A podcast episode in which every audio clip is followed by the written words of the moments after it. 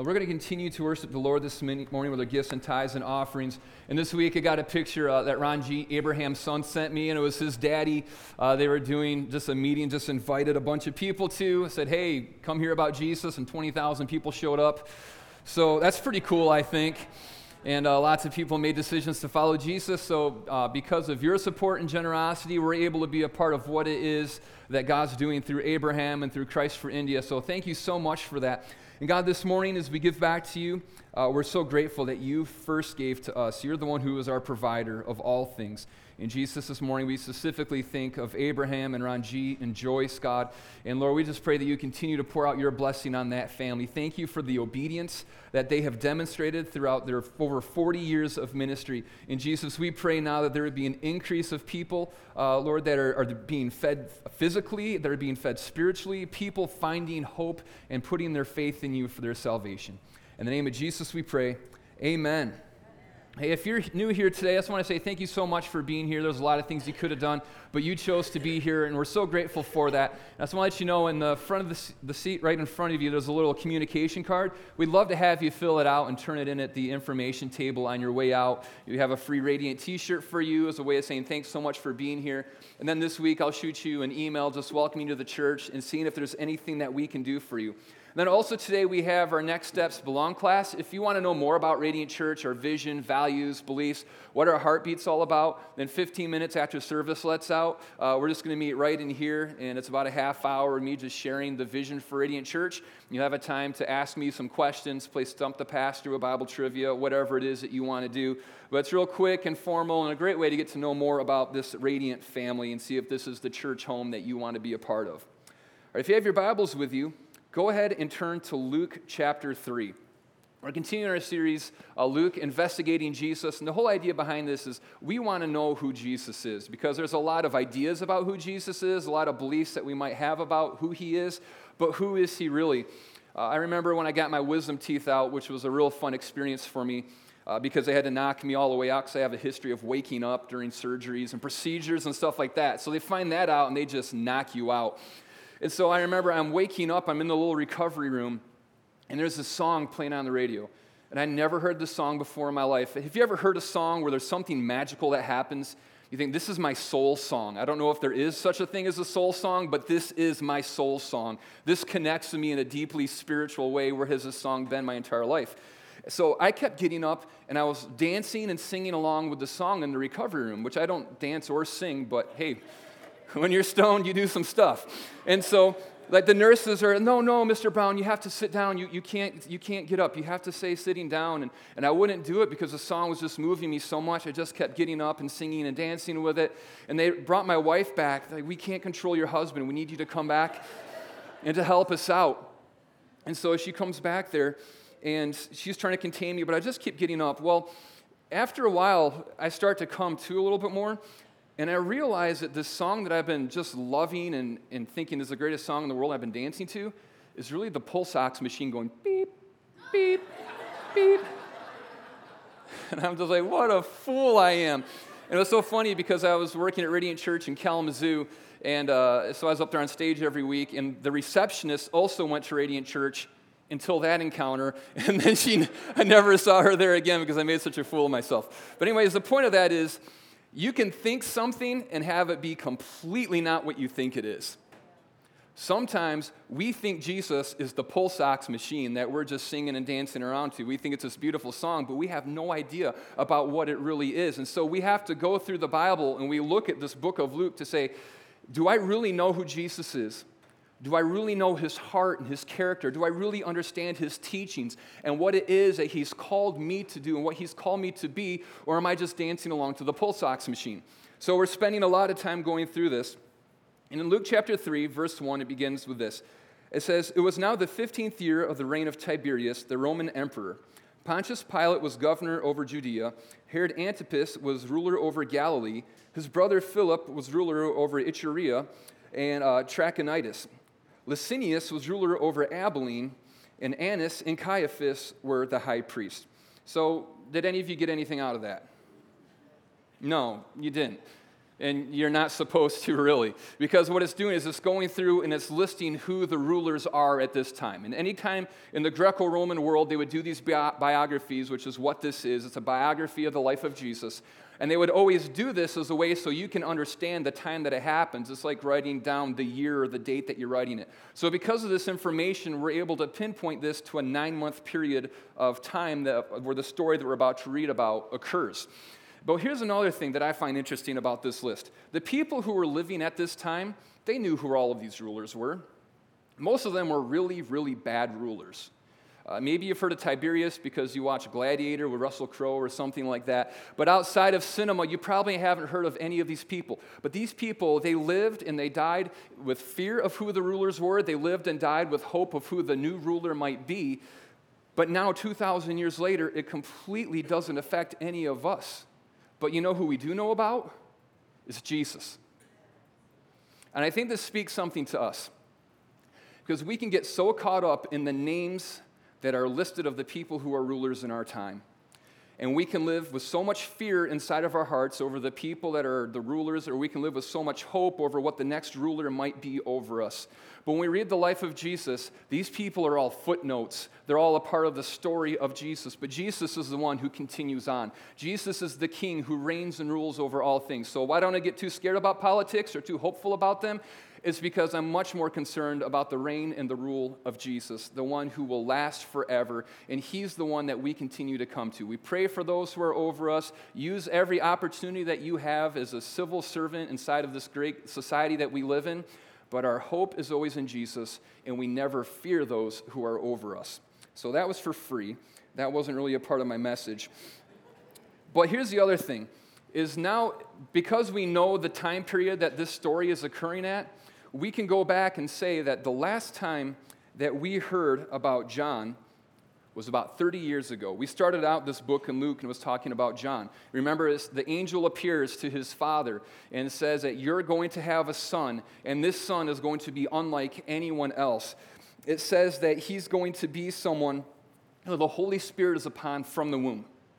Think about that. Before John ever came and took his first breath, the Holy Spirit was upon him.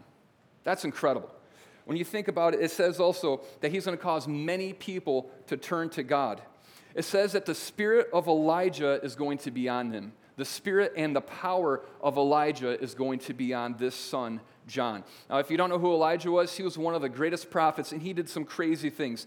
You might remember the contest that he had with the prophets of Baal, we said, hey, let's see who God really is. Let's see if it's God or let's see if it's Baal. So let's have a contest. So they, they get some bulls and they build some altars and they say, we're going to ask our gods to send fire. And whichever God sends fire to consume the offering, that's who the real God is.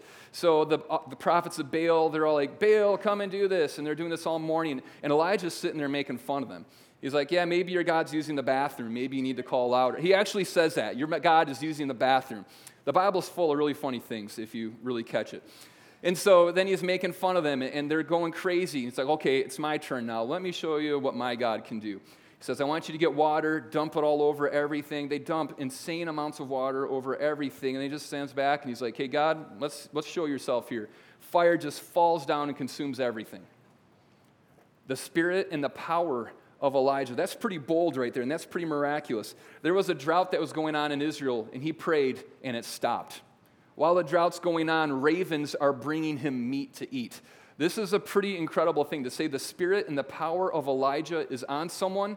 That's about as big of a deal as it can possibly be. He even raised a kid from the dead once. I've never done that. Haven't tried, but uh, I'm not sure I could do that. But that's what Elijah does. And he also says that he's going to prepare people for the coming of the Lord. This is the life of John. All of these things, all this miraculous power is going to be on him because he's going to be someone who prepares an entire nation to turn their hearts towards God. And those are pretty high expectations to set on anyone. That's a pretty miraculous baby that we see being born. So, what's John been doing for these last 30 years since we heard about this prophecy of him? It continues in Luke 3 2, and it says, at this time, a message from God came to John, son of Zechariah, who was living in the wilderness. He's living in the wilderness. And back then, it wasn't the small house movement of I'm trying to reconnect to the roots and make a simple life. He was living in the wilderness, and that's where nobody wants to be. This is where bandits live. This is where the outcasts of society live. This is where all those who were just absolutely impoverished lived. Was they went out and they lived in the wilderness. And John's even worse than most people. It says that he wears camel fur uh, for his clothing. Now, camels are not one of the finer leathers that you wear. And uh, this is what he's wearing. It's probably what happens is he walks around, he doesn't have clothes, he sees a dead camel. He's like, hey, I've got an idea. And that's why he wears camel fur. And it says that he eats locust. He doesn't have good food to eat. You have to be pretty hungry when you look at a locust and you think, hmm, I'm going to put on my finest camel furs, I'm going to have a locust feast. But it's showing that he is poor. He is nobody. This is not lining up with the expectations that people might have had from him. Imagine you're the father, and some of you have, you know, a 30 year old that's living at home or in the basement or in the wilderness. You might relate to this somewhat. It's like, hey, you know what? This didn't quite turn out how I thought it would be. You were supposed to be a NASA astronaut, and you're living in the wilderness eating locust. Everybody else is probably looking at him and saying, what a failure. Or maybe your father, Zechariah, we knew that he wasn't, like, he's not honest. He was making all this stuff up. We all think our kids are great and they're going to do incredible things. Zechariah got carried away with the angelic visitation thing. But regardless, I mean, John knows this about himself too. John knows the story of when his dad and his mom must have told him, An angel appeared to me and said all of these things about you, that you're going to be greatly used by God to turn a nation towards him. The spirit and the power of Elijah is going to be upon you. You're going to prepare the way for God. And then he sees his life and how it's turning out. And 30 years later, after he's born, instead of living up to the expectations that everyone else might have had for him, instead of living up to the expectations that he might have had for himself, he's out there living in the wilderness, not doing any of the things that he thought that he was going to do. Not seeing God do any of the miraculous things in his life that he thought God was going to be doing. And the question that I have for you is can you relate to this in any way? Can you relate to what it's like to live in the wilderness? Where you felt like there was some plan and some purpose for your life, other people believed in you and they told you all these great things. Maybe you even had this moment where God spoke to you and you knew that God put some burning desire on your heart, or there was some, maybe it was even a dream or a vision, a prophetic word that someone gave you, just something that you know beyond a shadow of a doubt. You know that you know that this is God and He's called you into this thing, but you just don't see it happening. That's living in the wilderness. And that's a really tough place for us to be. And what I want you to know is that if you find yourself in that place, somewhere between hearing a word from God and seeing the fulfillment of it, you're stuck in that middle area, you're living in the wilderness. What I want you to know is that everyone goes through the wilderness. Every person that we read about in the Bible, none of them just go from God says this and now you're walking into the fullness of it. It's always God speaks something and then you go into the wilderness. Think of Abraham, the father of our faith. God promised, I'm going to make you the father of nations. I'm going to make you abundantly rich so that you can bless other people. And then what does he have to do? It says, now go, leave everything that you know, and just go out into the wilderness. I'm not even going to tell you where I'm taking you, just start walking. Start walking away from all of the goodness that you have. Abraham was already, he had a good life. He was from a powerful family. God says, I'm going to make you more powerful, so walk away from all of it says, I'm going to make you the father of many nations. He's 75 years old and doesn't even have one son. Joseph, God gives him the dream as a 17 year old kid. You all remember him and his coat of many colors? God gives him vision. He gives him a dream, he gives him a couple of dreams, actually. Shows him a prophetic vision of his future and where it is that God's going to take him. But then instead of walking into this position of where he's reigning and he's ruling over people and over nations, his family, his brothers, they throw him in, they try to kill him first. Their plan is to kill him. That's not a good start. And then they throw him in a pit, and then they sell him off as a slave into Egypt. Getting, I guess you're not dead, so it's a little bit better. And then he's in Egypt. He's serving faithfully as a slave in Potiphar's house. He's wrongly accused of sexually assaulting Potiphar's wife. So then he goes to the jail. And he's sitting there for 17 years. He's got a bad wilderness. Look at uh, Moses himself. God chose him to lead a nation. He chose him to be the one that would be the military mind behind Israel. He chose him to be the one who would lead his people out of bondage and the slavery of Egypt. And he makes sense because he's growing up. He's miraculously rescued. You know, you remember the story about his mom putting him in a, in a little raft or whatever it was and putting him down the river, which is a terrible idea. Never, ever do that to a baby unless you're Moses' mom. And then it works out, but puts them in there, and you think, wow, God miraculously spared him, puts them into Pharaoh's house. God, I see your plan. Like, I'm tracking with you. This makes sense. You put him there so we can get the training, the wealth of Egypt. You're going to make him ready to go and to lead your people, right? Well, then what happens is he goes out into the wilderness. After the age of 40, he tries to free his people, kills an Egyptian, and then they're all trying to kill him, so he runs away and he lives and he becomes a shepherd. Shepherds are not people that you're looking at to lead you out of Egypt. But he goes from the promise that God's made him of what he's going to do and what his life is going to be to looking like it's a pretty good setup for it to going and spending 40 years living in the wilderness as a shepherd. The nation of Israel themselves, when they are finally delivered out of Egypt and they're going, and you think, all right, God, you've, you've called them to be a people that are going to bless all nations. You've called them to this incredible promised land. I can see what's going to happen. You're doing it, Jesus. And then what does he do? Is he takes them to 40 years in the wilderness. It's a two week trip from Egypt to Israel if you're walking on foot like that. And it took them 40 years to get there. Because before they could walk into that promise, they first had to go out into the wilderness. Think of King David, one of my absolute favorite characters in all of the Bible. We all loved him because we saw him on a felt board killing Goliath when he was a little kid. But he grew up in the wilderness. It wasn't that he had to go to the wilderness at some point, he started his life in the wilderness. His dad didn't want him around, sent him out there to watch the sheep.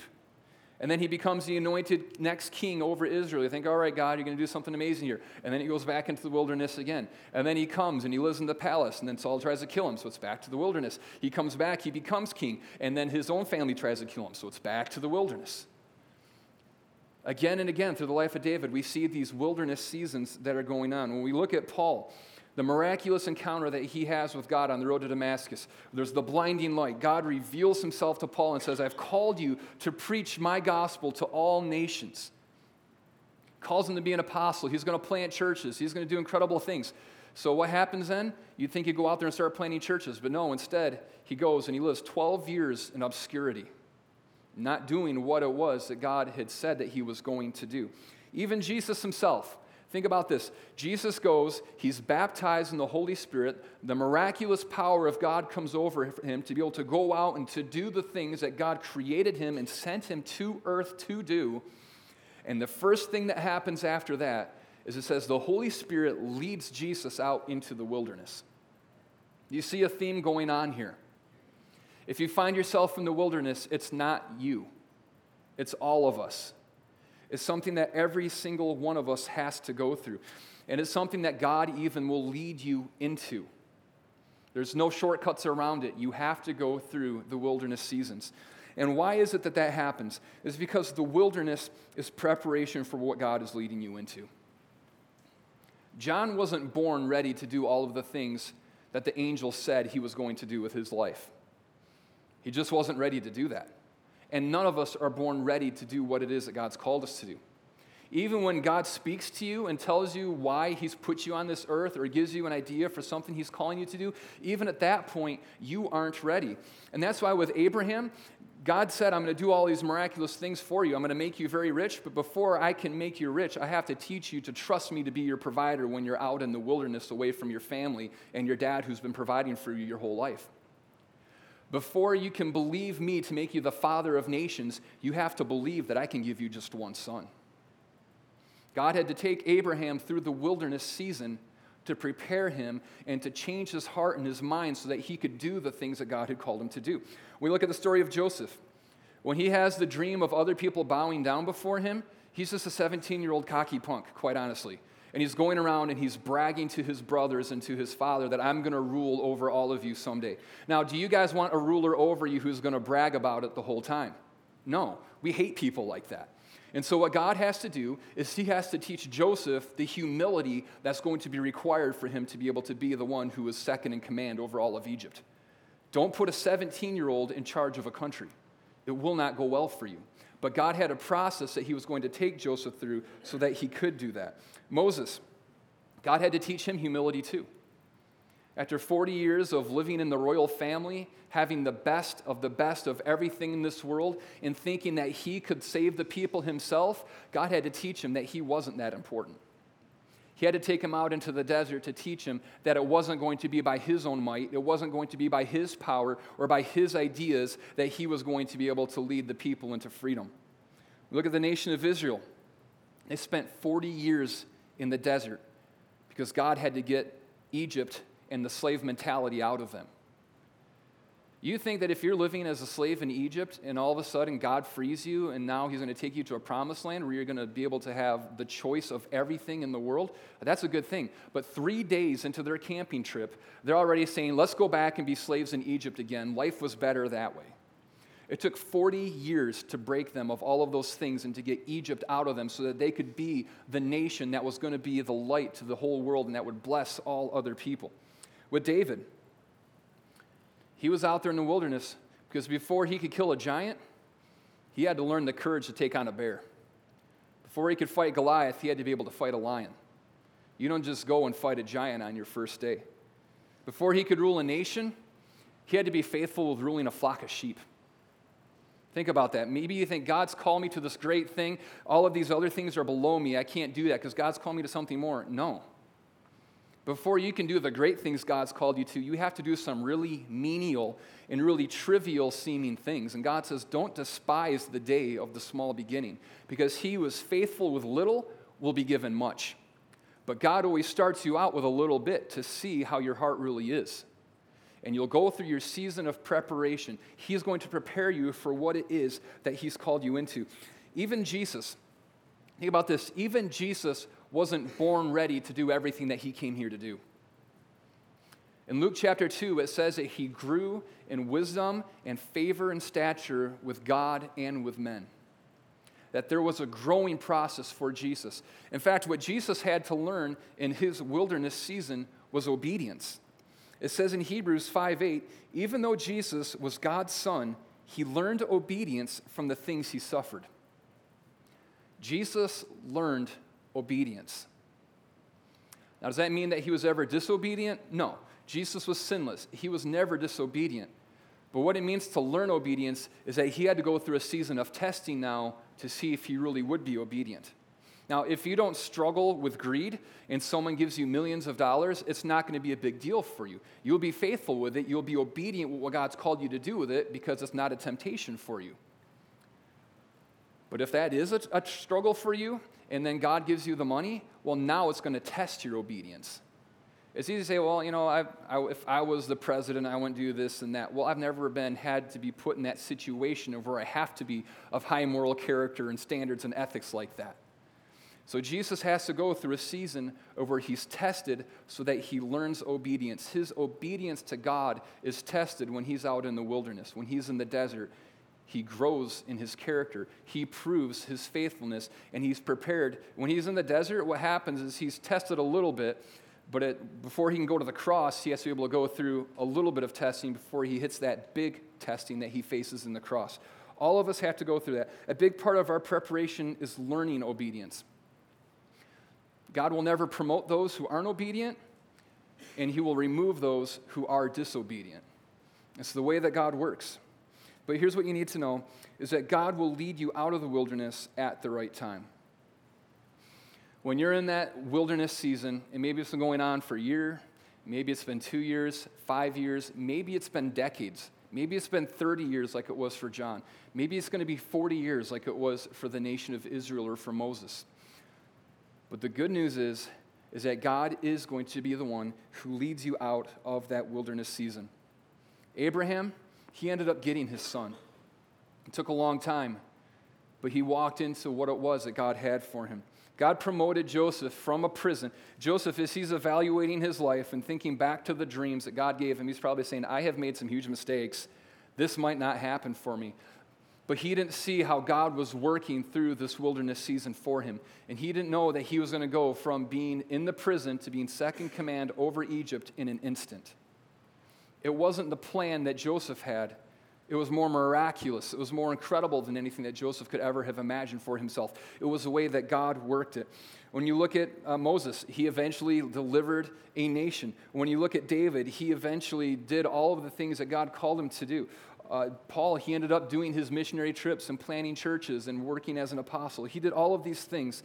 God is always so faithful to deliver us and to take us into the fullness of what he's called us to do. But it's never going to happen in the way that we think it's going to happen. It has never once happened that way for me. It's never once happened that way for any person. But what we do is we make our plan and we compare ourselves, or where are we on the timeline of it? I'm falling behind, or I'm way ahead, I'm doing well. It happened this way for someone else, so this is how it's going to happen for me. We can't compare ourselves to how it was that God did something in someone else's life because we don't have the call that anybody else has. There's an individual thing that God's called all of us to do, and there's an individual way that God's going to work that out in every single one of our lives. What we have to do is to just embrace this wilderness season that we're going through and trust that God is faithful, that He is good, and that He is going to do everything that He said that He was going to do inside of our lives. And understand that this time when you're in the wilderness, it might be easy to get discouraged, it might be easy for you to give up or to lose hope, but this is the season of preparation that God has for you so that He can lead you into the fullness of what it is that He's put upon your heart. So, how do you survive the wilderness season? Is number one, understand that it is a vital part of the process. You just can't go from, a, from God speaking to you to walking into the promise. There's always a process that you have to go through. Every person we've been talking about in the Bible, it's that way for every single one of their lives. And if you don't go through it, if you're just instantly promoted to it, it's all going to crumble underneath you because you're just not ready for it. Understand that being in the wilderness doesn't mean that you're being punished by God.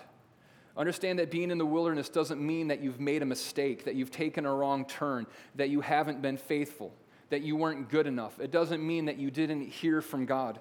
It just means that now God is shaping your heart. He's preparing your character. He's testing your obedience so that you're ready to be promoted into what it is that He has for you. So, the second thing you need to do to survive the wilderness is embrace what God is doing in you. Just embrace it. Don't fight it. Don't despise what it is that God's doing in your heart. Don't feel bad about it. You know your character flaws. If you don't, ask your spouse. If you don't have your spouse, ask your mother. But there's someone in your life that can tell you every single character flaw that you have, probably better than you you might not want to hear all of it. Uh, don't have them write it down and refer to it. But wait, you're messed up, and I'm messed up too. That's the way that we were born. We were born messed up, broken people. But God is so good that He comes and He takes us through a process of mending our hearts, of rebuilding our lives, and preparing us to do the world changing, history making things that God's called us to do. He's called us to be people who bless other people. But when we start out, we're so broken that we just need to be blessed. We don't have anything to give anyone else. We can't stand there and say, be a testament of God's faithfulness because we haven't seen it yet. So, what God does is He takes you through the process, and you, instead of despising it or just being like, man, I just want to get to my destiny of where God's called me to, I'm sick of all of this, embrace what it is that God's doing you in this time and in this season. You'll get out of the wilderness a whole lot faster if you partner with God in what it is that He's doing in your heart instead of resisting it, fighting it, or trying to get away from it. If you're struggling with pride and God's working with your heart about pride, embrace it. Don't try to fight it. God knows that you can't pretend like, God, I'm not proud. I'm better than everybody else. God knows if you're struggling with lust. God knows if you're struggling with being judgmental jerk or whatever it is that's in your life, or if you don't have faith, if you're not strong, if you cave in easy. God knows all of these character flaws that you have, and He doesn't despise you for them, so don't despise yourself for it either. Be open and honest and say, God, this is an area of my life that I can tell that you're trying to work on, and it really hurts, and it really makes me uncomfortable, and I'm not a fan of how it makes me look in front of everybody else. But God, just do the work. It's like going to get a root canal. You're never like, oh, I'm so happy I get a root canal. And you don't try to fight the dentist. No, get the drill away. And you're not fighting them. It's like, just do it. Just get it over with. Get it done with. Make me better. And that's what we have to do. Embrace what it is that God's doing in your life in this wilderness season. Don't let it think that you're less. Don't make it think that other people are more. Don't make it think that, that you're just so unqualified to do it, you never can. Well, yeah, you are unqualified, but Jesus is in you, and He's preeminently qualified, and He's working something miraculous inside of your heart. And then, number three, remain faithful. It's hard. Waiting is the hardest part. And it was either a philosopher, a musician, or a church father that said that. I don't remember which. But it's really hard when you have the vision for what it is that God's called you to, and you're just going through the grind every day, and you're waiting. And it's not today. Maybe it's tomorrow. You wake up and that's not that day. And it's been years and it's been years. And it can be really easy to give up, to lose hope. It can be really easy to walk away from what it is that God's called you to do. It can be really easy to walk away from God Himself because you feel like He's let you down or He hasn't met up to the expectation that you had for Him. But remain faithful in that. Maybe God's called you to do something really, really incredible. But right now, you're cleaning toilets. And you've been trying to preach to the toilets, but they're just not receiving from you. You know what?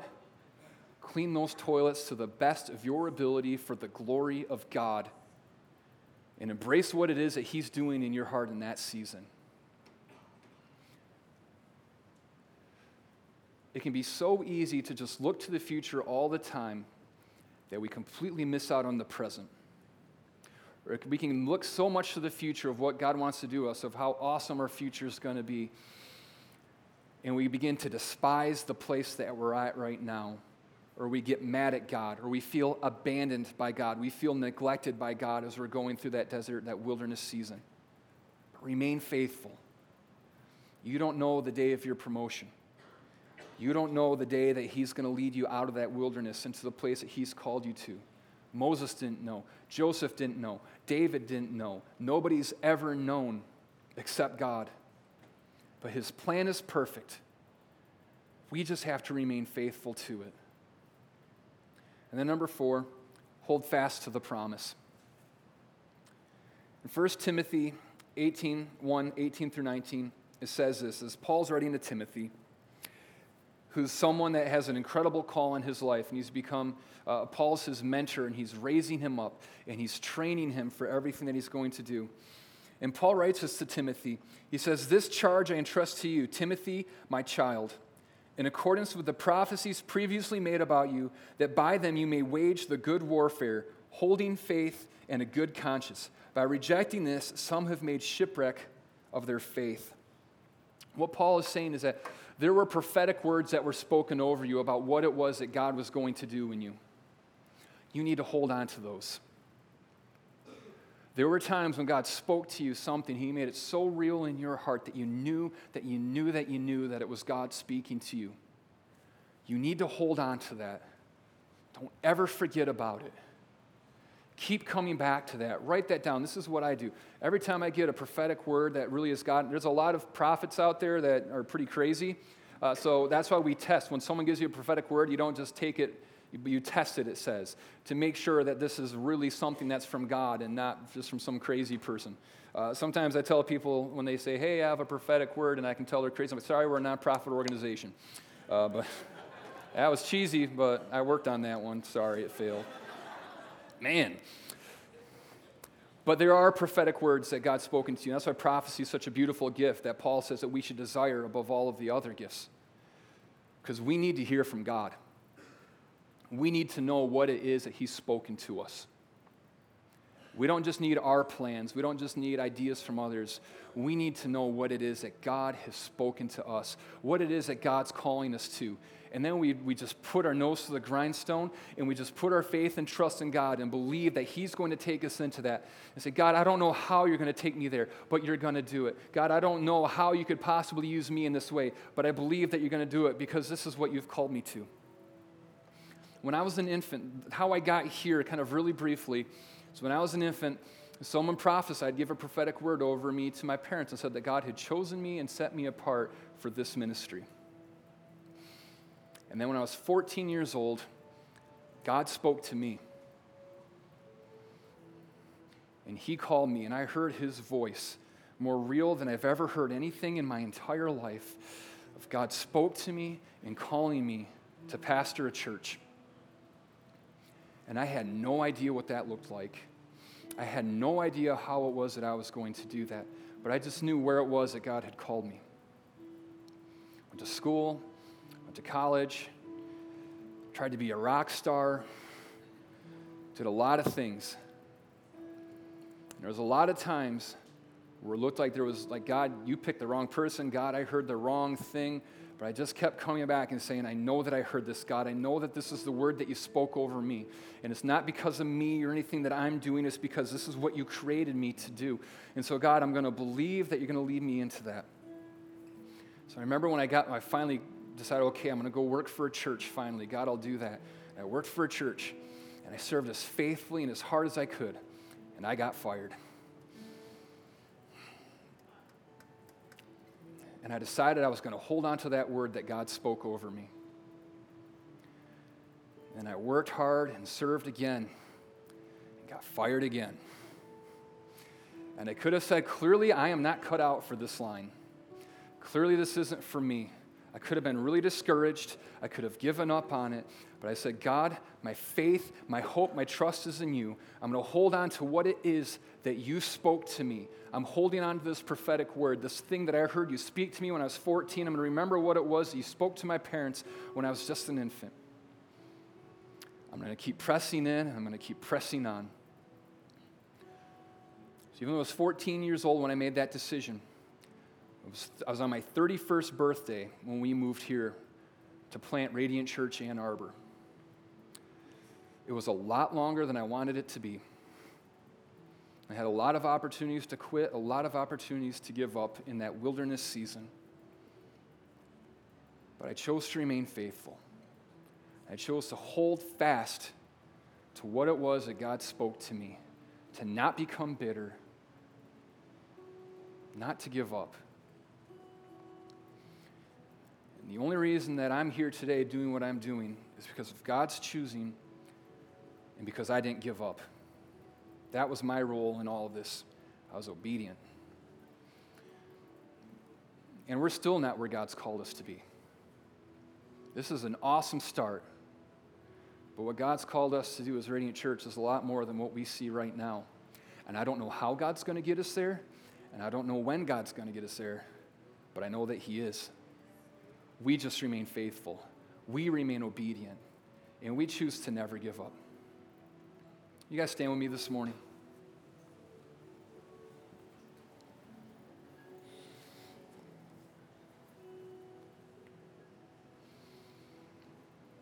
Let's just, let's just take them. Let's just close our eyes just to get rid of every other distraction. Just really put us in a place of where we can hear from God. I just want you to be real honest and ask God, God, am I in a wilderness season? Maybe you've never thought about it that way before. You haven't had that kind of terminology. But now, hopefully, you understand a little bit of what it is. And if you're in that wilderness season, I want you to ask God another question. Say, God, how am I doing?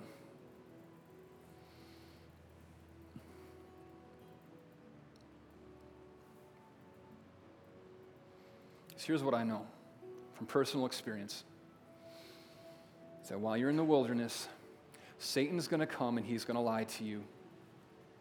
He's going to tell you that you didn't hear from Jesus. He's going to tell you that you're not able to do this. He's going to tell you that you'll never be able to do this. He's going to tell you that you've disqualified yourself. He's going to tell you maybe that God's failed you, that if it was going to happen, it would have happened by now. There's all sorts of lies that Satan's going to speak to you right now. And so, what I'm asking is, God, would you remove every lie that Satan has been speaking? And Jesus, would you speak clearly to the hearts of every person here? And God, would you reaffirm that call? Jesus, that prophetic word that they might have received, that vision that you might have put inside of their mind, that call that they've been going through. God, would you confirm that in every heart here this morning, that we would know beyond a shadow of a doubt that this is what you spoke to us.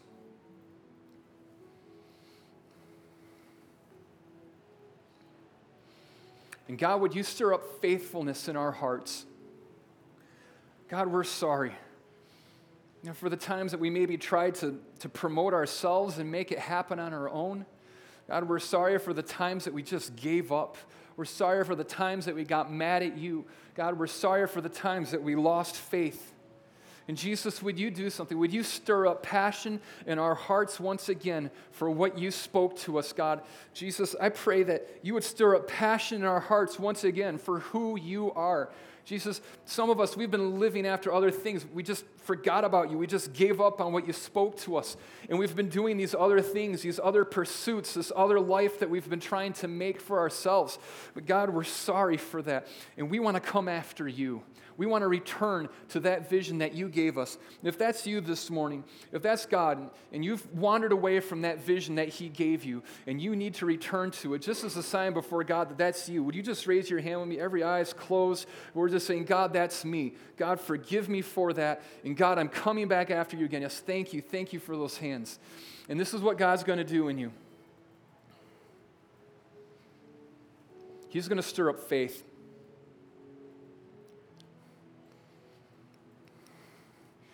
He's clarifying that vision in you. And there's hope that's welling up inside of you again. There's joy that's coming inside of you again. Because you're seeing it. You're seeing it again, what it is that He's doing. God, we make our plans but it says that you direct our footsteps. God, we're coming back to you this morning. We're coming back to you. We believe you. No matter how long it takes, no matter what we might have to go through to get there, Jesus, we're committed to you.